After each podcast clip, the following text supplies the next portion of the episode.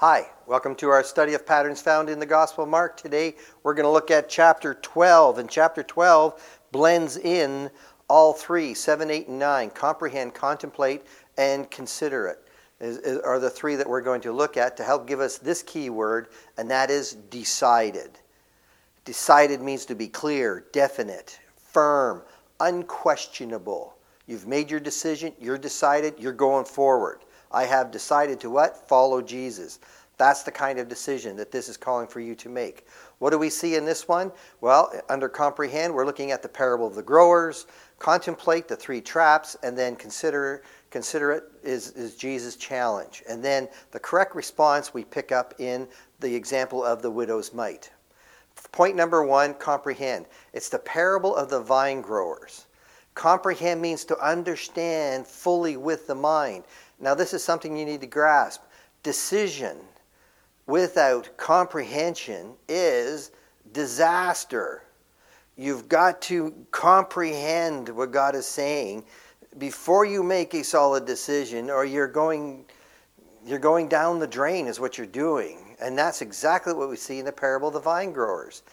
He, here's a man, and he builds this vineyard with walls, with everything that they possibly need, and then he rents it out and the renters decided not to pay rent. Right? They started to beat and kill the collectors, the slaves that the man was sending to collect his rent. Finally, he sends his son, and they kill the owner's son and throw him out of the vineyard. They're not comprehending.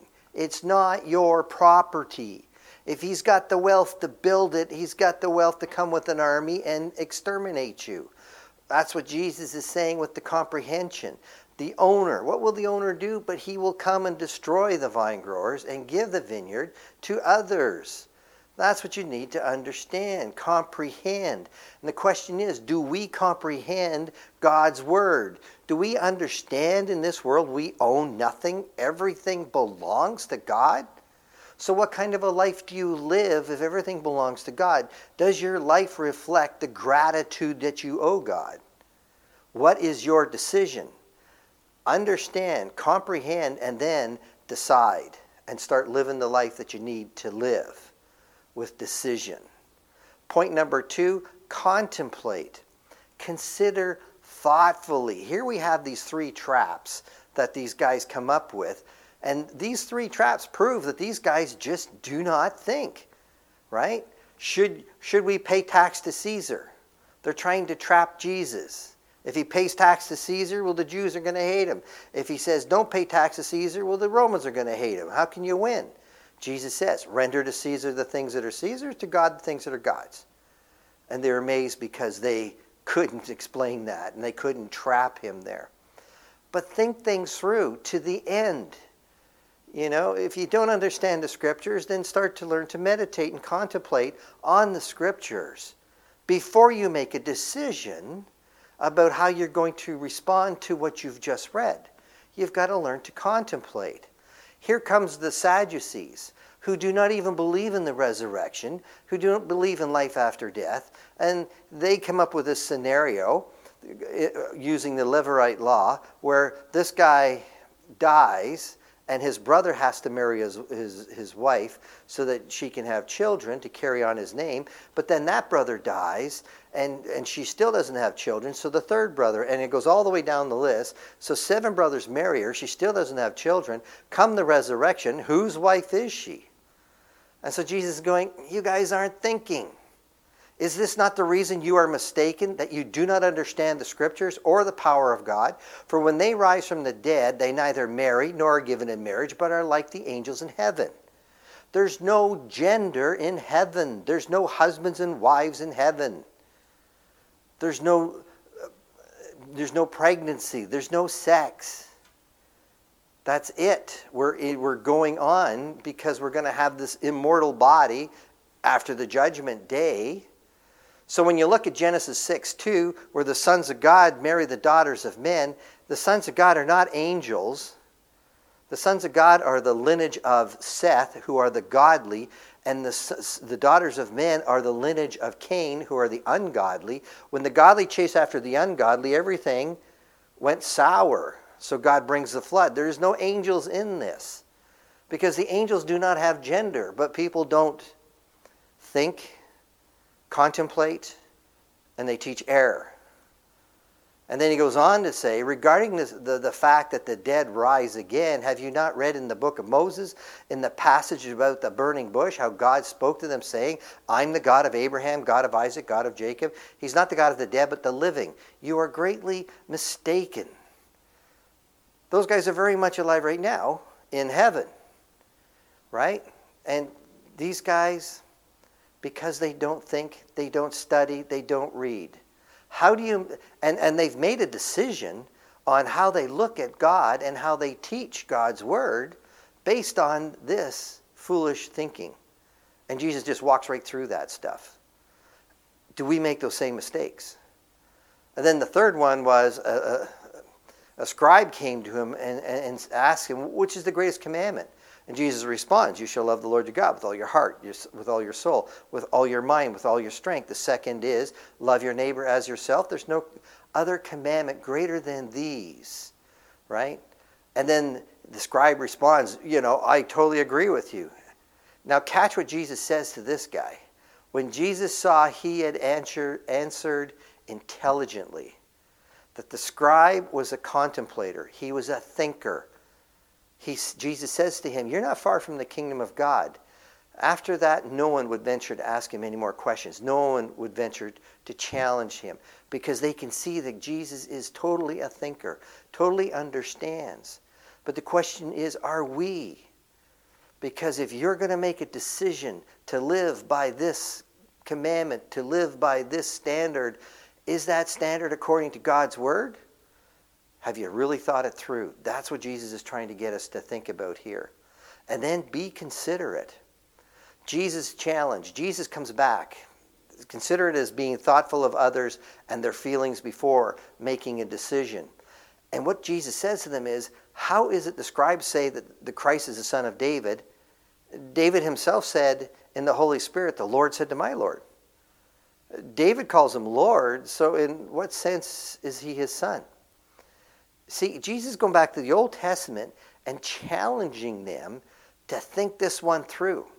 To understand how David can say, The Lord said to my Lord, is to understand that the Messiah existed before he came into this world. And to understand that is to believe that the Messiah that they've been looking for, whom Jesus is, is God. That's what they have to understand. And it's brilliant. And the people, they just loved what Jesus had to say. It made them think.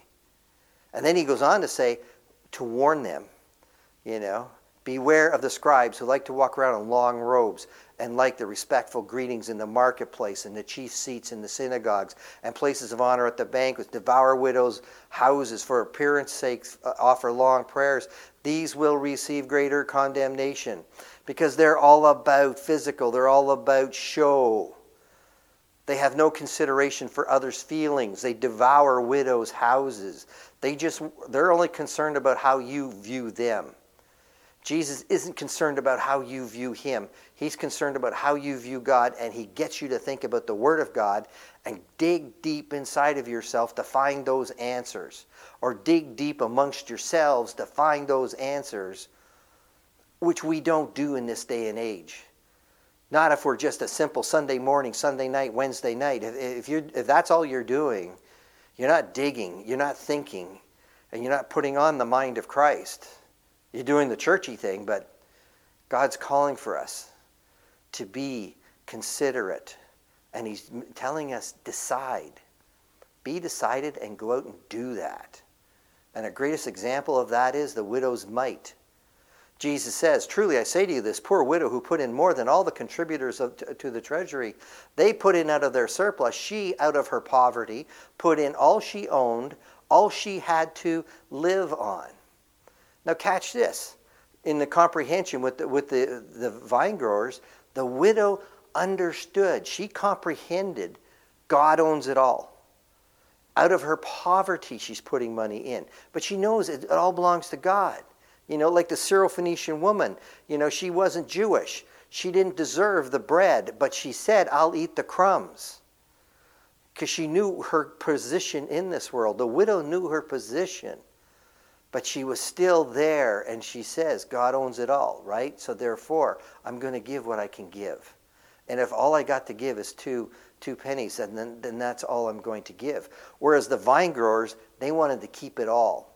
God gave it to them to rent, but they continued to hang on to it. Not her, because she understands. She contemplated, you know, because she contemplated the fact that God's in control. And her whole life belongs to God. And Jesus said, Don't worry about what you're going to eat, drink, or wear. Right? God takes care. So she puts her hands in God's control. Uh, these other guys, they didn't think that thing, that thing through.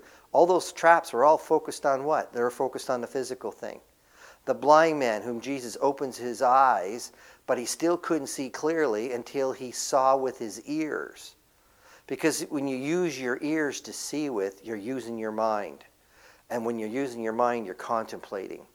That's what God calls us to do. She thought this whole thing through. This wasn't the first time she's given everything she's got to God. This is how she lives her life.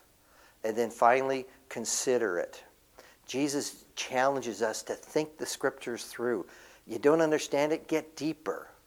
You know, he's making us use our brains, he's making us think. In Mark chapter 9, you need to have salt in yourselves doesn't matter what's going on in your life, that salt represents your faithfulness. God knows what you're giving.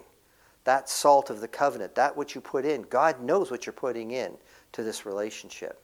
And the widow's mite, she's putting in two pennies because those two pennies that are going are going to going to help benefit other people. She's still considerate of others in her destitution and her poverty. She's thinking of others. And you would say, How can you think of others? She does. Because her faith is truly in, in, in, in God. So here's Mark chapter 12. You need to comprehend, right? You need to contemplate and you need to consider. And then think about the widow's mite. Think about the widow's example. And be what? Be decided. Be clear, be definite, and be firm. Unquestionable in your resolve to serve God. That's what Mark chapter 12, I believe, is trying to get us to think about. Thank you.